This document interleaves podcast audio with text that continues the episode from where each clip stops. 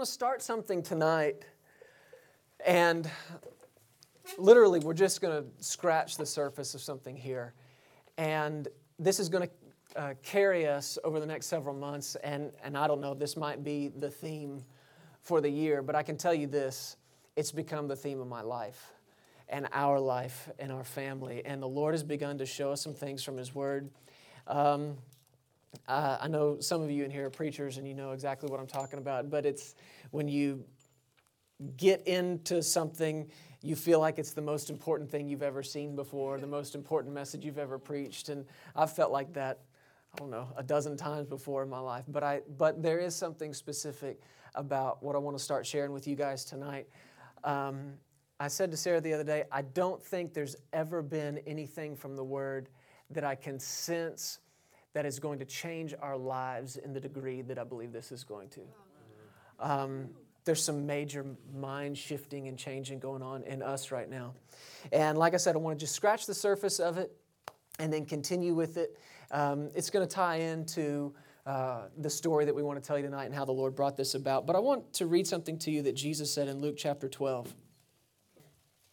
If you were to just begin reading in verse 13, this is stuff you've heard before. He says, it says, Then one from the crowd said to him, Teacher, tell my brother to divide the inheritance with me.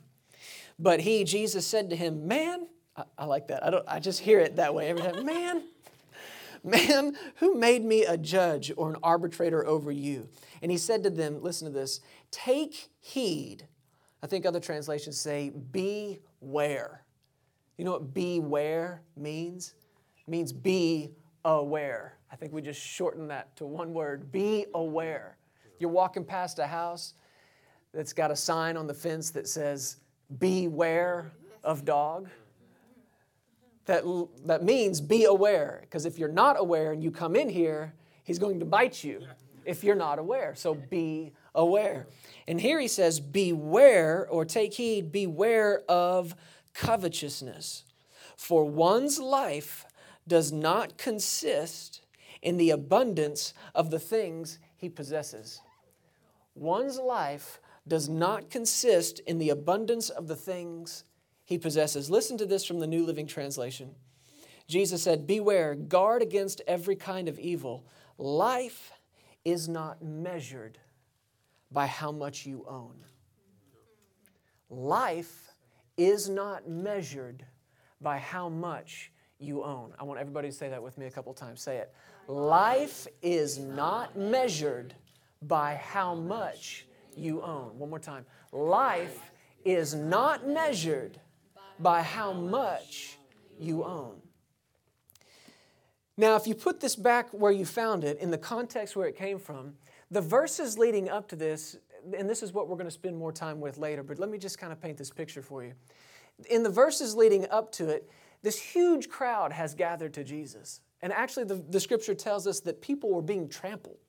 This is, this is like Black Friday kind of stuff here. This is everybody has come to Jesus. And he begins to minister, and he starts, first of all, talking to the disciples. And there's some things he's telling them. Um, he says things to them like, um, Beware of the leaven of the Pharisees, which is hypocrisy. And you remember, I think several months ago, we talked some about hypocrisy and, and what that means. If you were to look it up in in some other translations of Scripture, uh, a hypocrite is defined as someone who's an actor on the stage of life playing a role of something they are not. And if there's any one group of people that Jesus has no time for, you look at it through the scriptures, he is, he is no fan of the hypocrites. There's one particular chapter where he says it, I don't know how many times, woe to you hypocrites, woe to you hypocrites. And he says it over and over. The word woe just means this does not turn out good for you. Yeah. to you hypocrites. Why? Because hypocrisy is equal to lying. And there is no falseness in him. There is no lying in him. There's only truth in him. So he says, Beware of their hypocrisy. Beware. See that again? Watch out for it. You've got to pay attention and watch for this because if you don't, it's going to bite you. And then he goes on and he says, Listen, don't be afraid of them who, who kill you. He's like, if that's the most somebody can do to you, don't be afraid. He's like, that's all the power they have. He said, I'll tell you who to fear. This is where it gets a little weird. He says, I'll tell you who to fear. Fear him who has the power to kill you and then throw you into hell. Him's the one you should fear. That messes with your theology right there. This whole good God theology that we just went over, that really messes with it. But if you keep reading, you get that answered because he says, and, and isn't, uh, aren't, aren't five sparrows sold in the marketplace for two cents? And yet, the, every hair of your head is numbered. Then he says this, so don't be afraid. At first, it was like, be, be afraid of the one who could throw you into hell, but listen, don't be afraid. Why? Because you, are you not of more value than they? I want you to catch the weightiness of what he's talking about here. First of all, hypocrisy and, and having none of that in your life. This is weighty stuff, right? Uh, the fear of God, the fear of the Lord, the reverential awe and worship of God on into gaining an understanding of how much you're worth and the value that you have in the eyes of God. This is huge. This is life changing revelation for somebody to get a hold of how much they're worth to God. And there are people all over the world, church going people today, who have no idea what they're worth to God. And it's, it creates this distance between Him and them in their relationship. And He says, The hairs of your head are numbered. I saw something about that today I'd never seen before. I've always thought he knows how many hairs are there, but that's not the word that was used. He said they're numbered, which means I could pull this one out and show it to him, and he'd say, Oh, yeah, that's number 3,604. They're numbered. Oh, he just said that to just, just to get you to leave your brain out of this. Just to get you to leave this cognitive reasoning thing that you've got to just leave it out and accept and believe by faith. This is how much He loves you. Yeah. And he goes right uh, from that into verse 8 and he says, Whoever confesses me before men, I will confess him before God and all the angels. This is weighty stuff. I mean, this is, this is the verse countless millions upon millions and hundreds of millions of people all over the world have been born again on. Yeah. Confessing me before men, I'll confess you before God and the angels. From that, he goes into whoever blasphemes the Son of Man can be forgiven, but whoever blasphemes the Holy Spirit will never be forgiven. Small wars have been fought over that verse.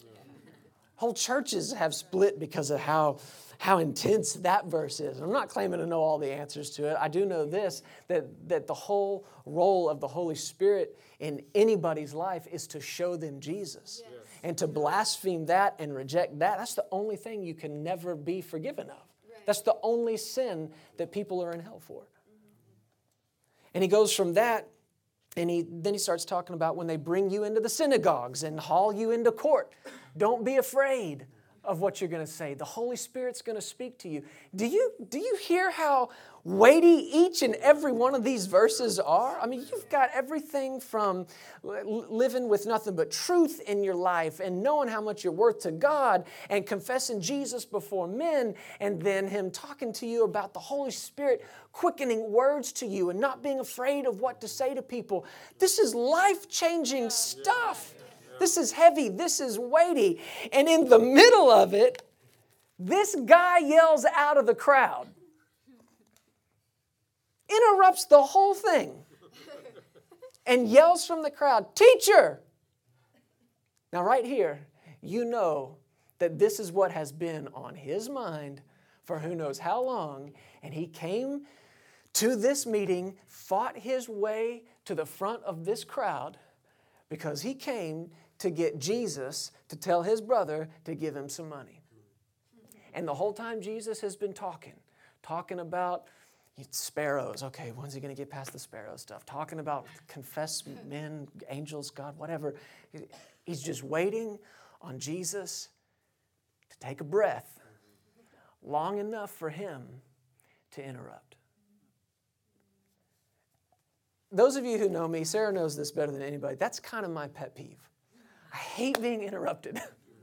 and I know when you're just talking to somebody, you kind of talk over each other. That's just conversation. But I'm talking about, and you know what I'm talking about, when you have, you got something in your heart as we like to say, or maybe on your heart. I got something on my heart. Something you've spent time thinking about, and you've spent time maybe praying about, and you've laid awake at night crafting what you're about to say. That can be good, that can be bad. I don't know, but it took courage, it took guts, it took something extra for you to, to say to this person or this group of people whatever it is you're about to say. Why? Because it's important to you. And then to just be interrupted. I'll never forget when Pastor Keith Moore came to our church when I was a teenager, I think, maybe, maybe late teens, early 20s. And he did a series on humility and pride. And it was one of those series of messages that just completely rocked everybody. I'm like, oh God, I'm so prideful. I'm so sorry.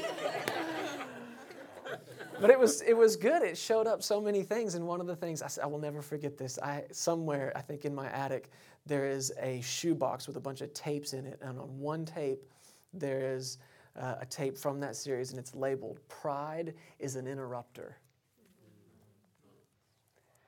You don't think about that, but that's what that is. To interrupt somebody is literally to say to them, Yes, I hear that there are words coming out of your mouth, but they pale in comparison to the importance of the words that are in my mind. So, what I'm going to do is go ahead and stop you right there and say what I believe to be is more important than what you're currently saying. What is that? That's pride. That's pride to not be able to just listen to somebody it's a complete and total lack of humility. And I thank God I've never really been interrupted like while preaching. I've been in services where the guy preaching was, and it's so awkward. And the only time I ever got interrupted while preaching was in Sarah's um, second grade class. Before we were married, she, we were engaged, and she asked me to come teach Bible uh, at, in her Bible class in Branson and a bunch of the other kids from other grades had come, small little Christian school, and so we had like second, third, and fourth graders in there. And I decided I'm going to preach on Jonah. Jonah and the whale, right? Seems appropriate for elementary Bible class. And I'm drawing pictures on the board and I'm talking about Jonah and all of this stuff. And this kid, like, he raised his hand, but didn't wait to be called on. You know what I mean? It was just like, this just lets me talk. So I'll never forget, he raised his hand and said, Um, that's not exactly right. I have the Veggie Tales movie of Jonah, and what happened was. Am I right? Is that exactly what happened? I was like, You little mullet headed. and he was. That's the only time I've been interrupted preaching. But all that to say, I, I want you to get the weightiness of what Jesus was saying, and then hear what was so heavy on this guy's heart that he has the audacity to yell out from the crowd, Teacher, and not to ask him, not to beseech of him, to tell him what to do. Tell my brother to divide the inheritance with me. I think that's why Jesus was like, man, man. Sometimes that's all I'm going to say. Man, who made me a judge over you? But he went ahead and took that opportunity to reveal to us number one, he's not exactly on this guy's side in the argument. And he said these words Your life is not measured by the things that you own. And that's what we're going to spend some time getting into. But there's this question that keeps coming up in me, and I know it's the Lord asking me, and I'm kind of going out on a limb here, starting to preach it before I'm all the way there myself, but I, I know that this is what we're supposed to spend our time with.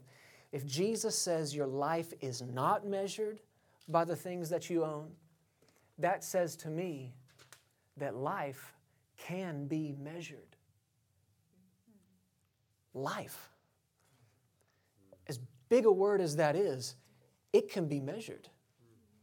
And not only can it be measured, it must be. Your life, my life, you and I, we've got to know how to measure it. Now, you know it's not like this. You know your life can't be measured by the abundance of the things that you own. That's the wrong way to measure life, and yet you know so many people are, don't you? I mean, so many people, you, you just in conversation, you look at what somebody's got, you look at the house, you look at the cars, you look at the clothes, and you say, we literally say of that person to each other, man, they're doing good. How do you know? Watch out over that because what you've just done is measured that person's life according to the things that they own. Now, the only thing wrong, or the only thing worse than measuring your life by the abundance of the things that you own, is measuring your life by the abundance of the things somebody else owns. That's where it gets really, really dangerous. And like I said, I know I keep saying this, we're going to spend time with that because there's some there's definitely some adjusting that's got to take place. But most of you know me well enough to know that this is not some anti-prosperity message. You know me well enough to know that. But there's a there's a shift in my thinking that even even when the blessing of the Lord is all around, even when um, you can look and see what He's provided and see the, the things that He's made a way for, you still can't measure life by it. Yeah. Yeah. I challenge you to just start going back and look at all the different scriptures where you hear Jesus and you hear uh, in the Old Testament or the writings of Paul, he, he uses measurements. I pray that you would come to know the love of Christ. What is the width and the depth and the height and the breadth? What are those things? They're measurements. What did Jesus say? I came that you would have what? Come on, family night. What did he say? I came that you'd have life, but not just life, have it. That's a measurement. Is it not? That's a measurement. You got a little bit, you got halfway full, you got all the way full, and then you have abundantly. It's a measurement. And it's a measurement of life. Now, there's, there's a key to this that I believe is going to be coming out every time we, we gather around these things, and it's this learning to value the same things that He says are valuable. That's our key to prosperity. You know, all through the Old Testament, I've been looking at this. You see, time after time after time, God warned his people, and he said to them over and over, I command you to use, watch this, honest scales and a just balance. That's how things were conducted in the marketplace. You wanted to buy something, well, the guy who was selling it had a scale. This is his cash register. It was a scale. And he had a bag, and in that bag were weights, and weights with different markings. And things didn't cost a dollar amount, they costed a weight. That's what a shekel was. It was a weight. That's a, that's a unit of, of weight a measure of weight. And so he'd put a weight on one side of that scale, and that guy would have to put start putting shekels on the other side until it balanced. And God told his people over and over and over, you use just weights. You use honest scales, honest balances. In the book of Proverbs, he said, an unjust weight is an abomination to the Lord. He said it twice. This is serious stuff with him. This is why we've got to begin to I'll say it like this give weight to the things that He gives weight to. And here's where I want this to kind of lead into what He did with us in this building. You know, the search for this place, this building that He's brought us into, and, and this relationship um, that He's brought into our lives. You guys, everybody look right back here. Dwayne, Angelique, would you guys just wave to everybody? This is Dwayne and Angelique Gates and Madison, their daughter, uh, one of their two. Um, th- this is their property, and, and uh, they play a big part in this story. But really, the search for this property, you want to come on up, sweetie? The search for this started a long time ago. Uh, Sarah and I started this ministry over four years ago, and really, the search for the property began even before we started the ministry. It started with she and I on the night before Thanksgiving 2009, while we were still employed at my grandparents' ministry. The Lord just started dropping thoughts in our heart. And we were laying there in bed, uh, just staring up at the ceiling in a dark room. And for the first time in our lives, we began to, ju- we began to just even entertain the idea of launching out into something that was our own, uh, something that maybe the Lord's called us to do. And we just started talking to each other. And you guys have heard me say before that really it was the Lord talking to us through each other. Yeah. That night, something began on the inside. Months and months later, we ended up, we met with my grandparents. We, they said, go for it, it's God. Months after that, we launched the ministry. And the Lord began to just put something in our heart the hunger and the desire to have a place of our own. And we had scriptures. Baby, did we have scriptures. and most of you remember we were looking in Colorado, which that dream is still very much alive on the inside of both of us, especially me. I'm hungry for it. I miss it. Willie, can I get an amen on missing Colorado? And I know the Lord showed us things there. He expanded our vision there. He showed us a place, the first place He ever showed us 760 acres in the mountains with a beautiful home on it. And what that place did to lift our vision and break us out of this small mindedness that we were in. That was, was that over four years, maybe. Years yeah, four, four and a half years ago, something like that. And, uh, it just progressed a little, but little by little after that, we looked and we thought we were going to Colorado, and the Lord dealt with us, and we realized that there was part of that that was right, but it wasn't now. The time wasn't right for it, that we'd be staying in Fort Worth. Well, then we moved into a home in Fort Worth, not really knowing why we moved there. It wasn't our favorite house in the world, other than the Lord just showed it to us. Actually, we were in Colorado planning to move there in June. It was March at that time, and we were looking for a place and weren't finding it, and it was turning frustrating.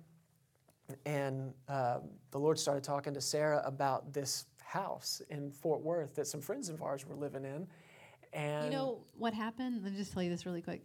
Is I was looking everywhere for the place that God wanted for us, looking and looking and looking, and I just felt myself getting agitated on my spirit, like just agitated on the inside. And I was like, I just had this moment where I went before the Lord and I said, Lord, I'm finished. Your will be done. Yeah. And as soon as I said, Your will be done, he I saw a picture of that house, the house that I live in now, in person, and it was like all he. It was almost like he wouldn't speak to me about it until I became willing on the inside, till my heart was tender, you know, and um, he wasn't just going to force it on me. But when I said, Your will be done, he did it.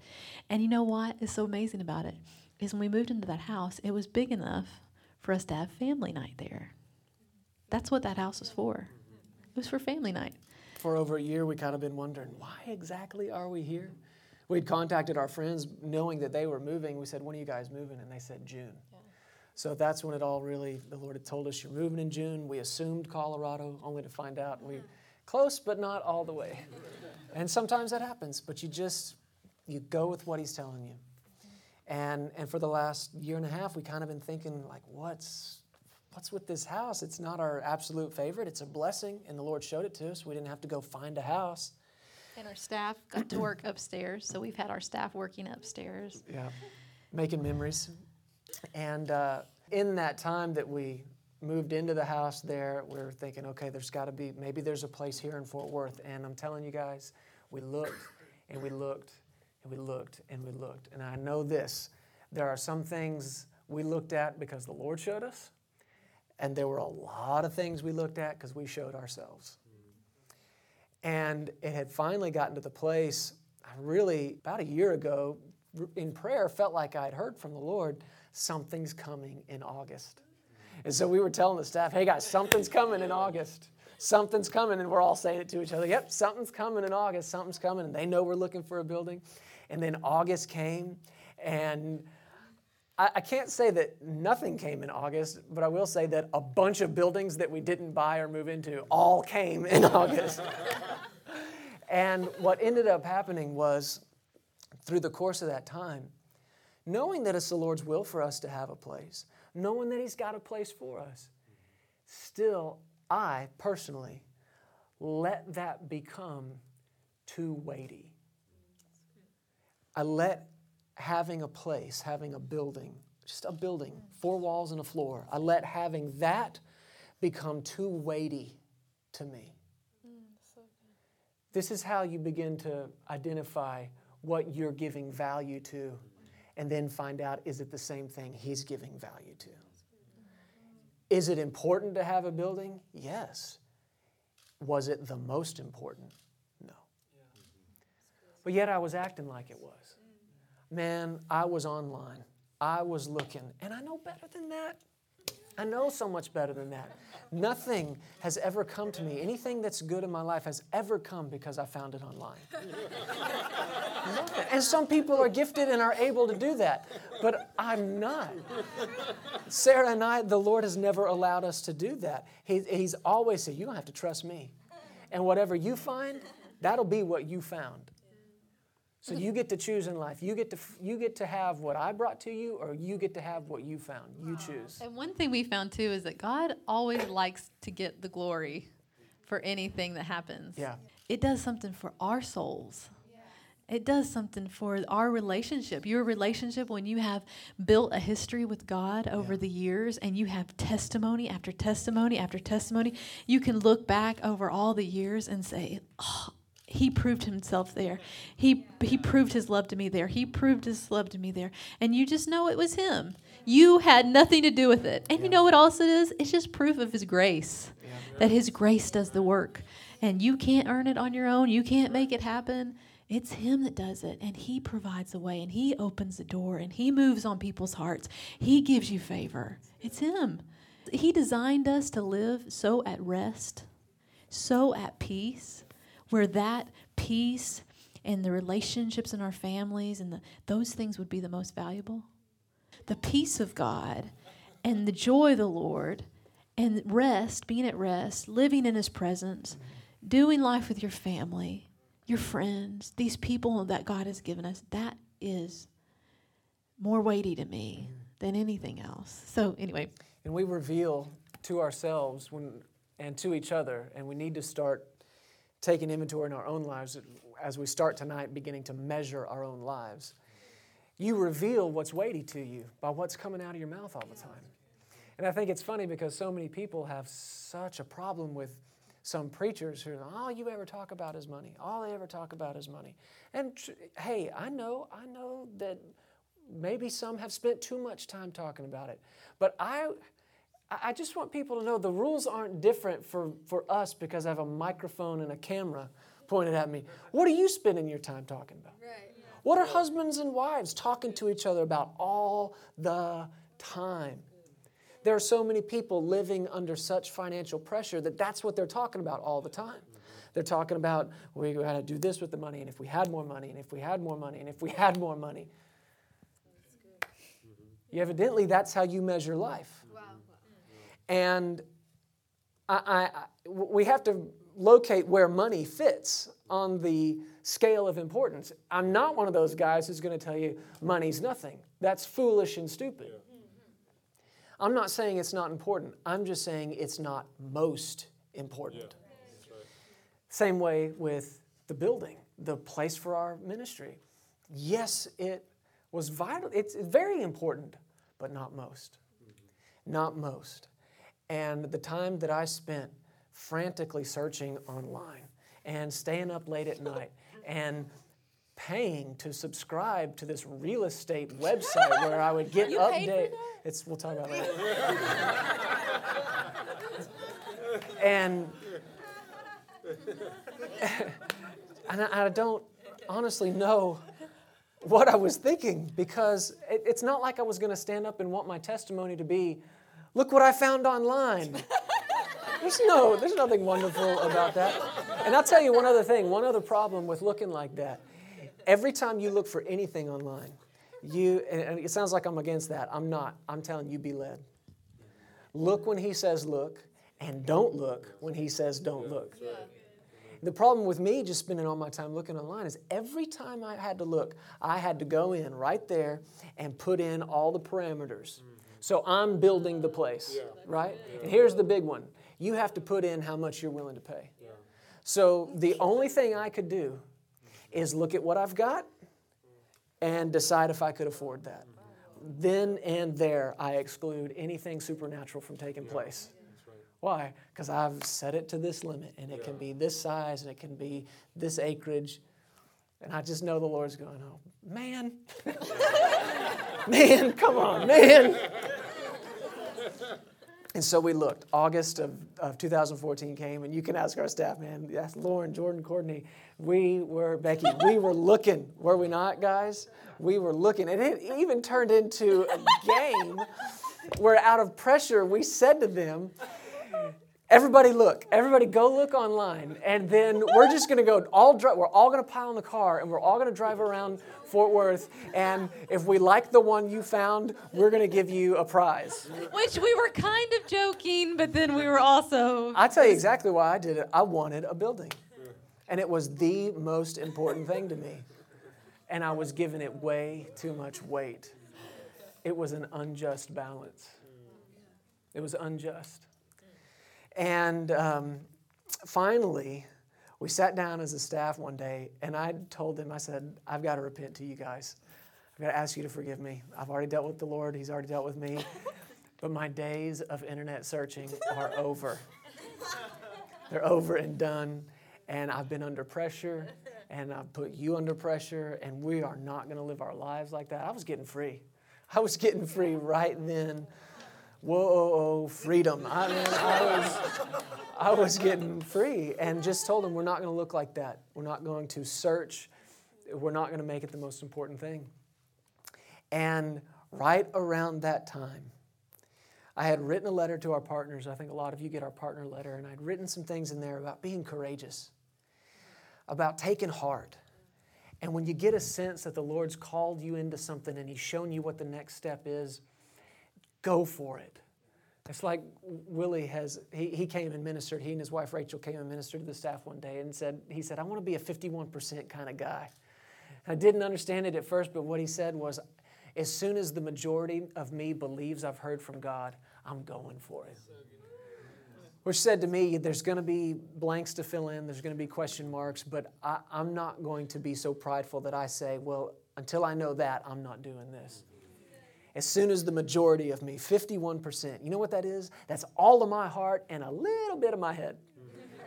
And as soon as the majority of me believes that I've, I've heard from God, that we as a team, Sarah and I, and then all of us, we've, we've got direction from the Lord, we're going for it. And I had written about some of these things in this letter. And I think I'd said something in there just about believing that we were getting ready to take this next step in our ministry. And uh, a friend of mine, called, someone who knows us well, he called, he's like, I got your letter. It sounds like something big's coming. What's going on? I said, Man, we are just, we're believing God for this building. He's like, Well, what kind of space are you looking for?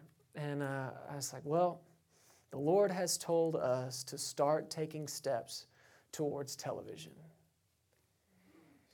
And as soon as we solidified, now looking back, I can see it like this. As soon as we decided that that was the most valuable thing. Mm, that the word we got from him was the most valuable thing. I get this phone call, and he and I have this conversation, and he says something in the course of this conversation that gets me thinking about Dwayne Gates. Now, I had been out here, you remember how many years ago that was? Eight? I think it was more than that because I don't think we were married yet. We were married, but it was right when we were married, so probably seven. Seven years yeah. ago, something like that. Or five, six, and I'd been out here once to shoot something for KCM in, in this room. And uh, got me thinking about Dwayne. And I called another guy who had done some work with Dwayne. I was like, what's he got going on out there? Is that place still there? And he's like, well, just call him. And gave me your number. But at the same time, I had in my inbox lease papers on another building downtown Fort Worth that we had all kind of decided this will work.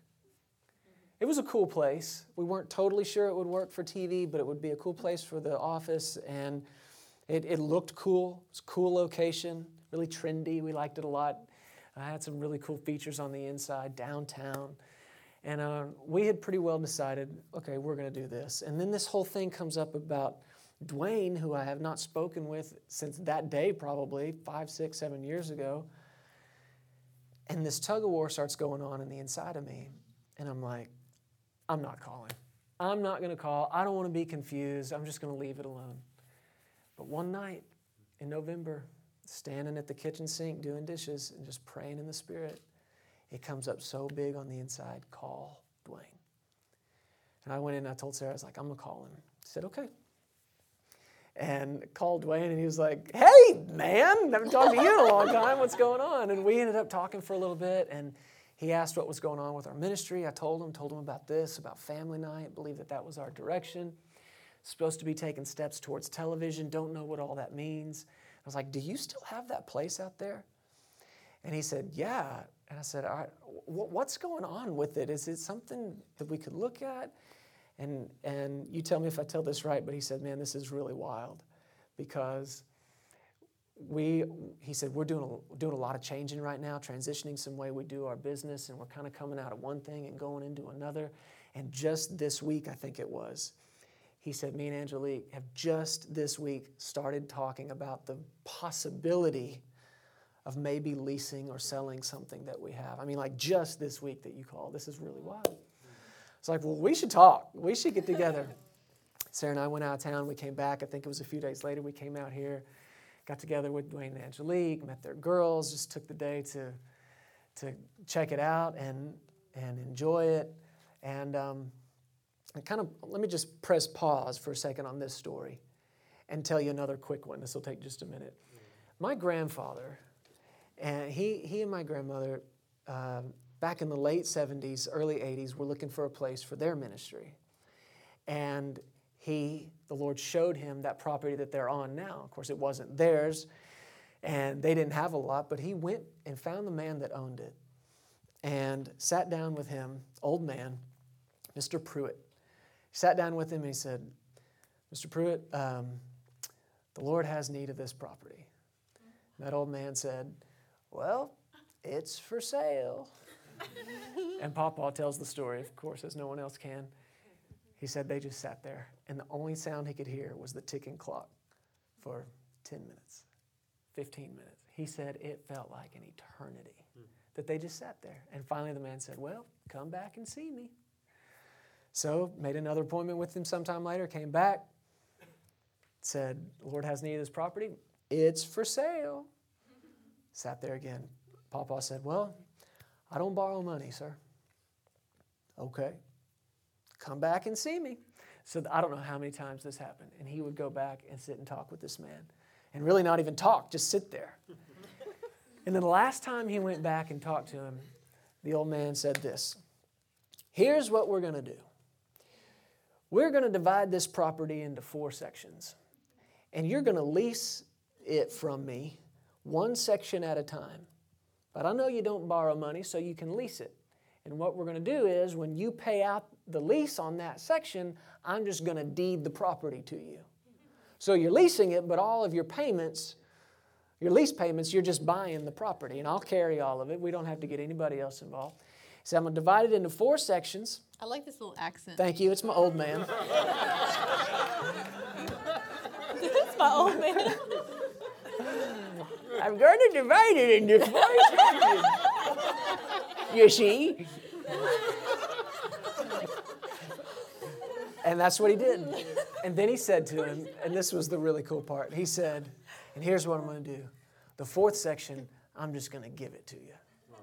For the last several years, I think my grandfather's told that story more times in services that Sarah and I have been in than and we've I've been seeking heard. the Lord too about that. Absolutely. Lord, show us, tell us. And every time we would leave, we would say to each other, That's how we'll know. It's got to look like that somehow, some way. That's how we're going to know. Okay, fast forward back to our story. I don't know, it seemed like maybe the second or third time we came out to meet with Dwayne and Angelique they had put together seven or eight different options of what all we could do here. You could lease this part, you could buy this part, you could do this, you could do that. And we told them, well, we've got some money, but we, we don't borrow. Okay, cool, they're on board with that. And by the, the last option that we got down to, so I think option eight, maybe nine, they said, well, when we've prayed over it, this is the direction we have from the Lord. We believe this place is yours. And what we want to do is divided into four sections. And you can lease it from us, but all of your lease will just go towards the purchase. And when you're done leasing it, we're just going to give you the fourth section. they're looking at us while our mouths just fall open and our eyes well up with tears, and they're like, What? you know? And here's Dwayne. He worked for my grandfather for so many years in the television department. And I said, Have you ever heard, or Sarah said, Have you ever heard Papa's story of the land? He's like, No. Told him the whole story we just told you. And he's like, I worked for that man for so many years and I have never heard that story. Oh, it was such a manifestation of the goodness of God. And what ended up happening, the Lord enabled us to buy the building that's directly across from us. Debt free. Debt free. And we had a number that was in our heart that we were willing to take of what we had. And um, Dwayne, I hope you don't mind me telling, but th- this couple are two of the most giving people I've ever met in my life. And he, he, we knew what that building was worth, and he just started chopping off the top. He said, "You do this, and we'll just, I'll deed it to you." The Lord already said, "Deed it to you, and give it to him for less than it's worth." Isn't that a better story than look what I found online? And I, I know what the Lord showed it showed us in all of this was the moment we decided on the scale of our lives in ministry, we knew our building was important, but we knew it wasn't the most important. In the moment we decided, I'm not going to give this any more my time, my energy, my joy. And I'll be real honest with you, the Lord had to sustain me because there were times where I was, especially like when September got here and it looked like nothing had come in August. I would get low and I would think, what is going on? And I'd get frustrated. And the Lord and Sarah just kind of pick you back up. And we do that for each other. And the moment we decided, I'm not losing my joy over this thing, because joy outweighs having a building. You can measure life with joy. You want to know how big your life is? How much joy you got. You can measure life with joy. And so when we decided we're not losing any more joy over this thing, and when we decided that his instruction to begin taking steps towards television was more important than a location, was more important than um, how much something cost, what something looked like, how cool it was or wasn't according to whoever makes up their minds about what's cool and what's not. When we elevated that word above all of that, it just came. We found out the plan, what was on God's mind, Yeah. what He wanted done. This is the whole thing about being willing and obedient. Mm-hmm. If you are willing and obedient, you will eat the good of the land. Yeah. You know that we've seen that in every of our area of our life, in our personal life. When we were willing to go and look at the at the place and the boundary lines that He had for us, was when we stepped into the blessing. Mm-hmm. You know that's one thing that you know we always joke around about, but a lot of people they think, oh, I'm a faith person. I can go claim this, and I'm going to claim that land in every place that I walk, every the soles of my feet tread. I'm gonna. That's mine. That's mine. That's mine. But really, what's yours is what He shows you is yours, and He has. It was one scripture we had found. We were confessing for all these years. Um, that the his boundary lines have fallen for me in pleasant places. Surely I have a delightful inheritance that scripture had kept us knowing that he had the boundary lines picked out and he was going to do it for Yeah. us and so So that's the story. And a friend of mine texted today and said, Did you get it? Is it all done? And I said, Yeah, it's done. And then I said, Actually, no, it's just starting. it's just beginning. Nothing's done. Um, so that's where we're headed. We're not going to make any assumptions uh, about what it's supposed to look like, what's supposed to happen, how it's supposed to happen. Um, we're just going to celebrate the goodness of God where we are right now and give Him thanks and give Him praise and thank Him so much that He's that brought us into each other's lives. And I commission you to every one of you go back into your homes, go back into your marriages, and decide what have we been putting value on, and is it a just scale? God's his anger was with people who added weight where weight didn't belong. They said it weighed this much, but really they had cheated. And I think the same thing's true with how we approach our lives, our families, our ministries. Don't add weight where He hasn't added it. And if you, when, like Sarah said, when that frustration comes up, let that be an indicator to you. This, I'm adding weight somewhere. Husbands, wives, if you can't have a conversation about money without draining your joy, don't have the conversation. You can't have it. You got to be able to recognize, hey, the, the, the, the joy tank must have a hole in it because the needle's just falling to eat. Shut it down right then because you're adding weight where it doesn't belong. Man, I'm excited about this. Uh, there's some life changing stuff in this, guys, and it, every bit of it is going to bring us up. When we learn to put money and stuff and things in their right place, that's when the Lord can trust us with them. That means we've got things in balance. Amen. Amen. Praise God. Why don't you stand up with me?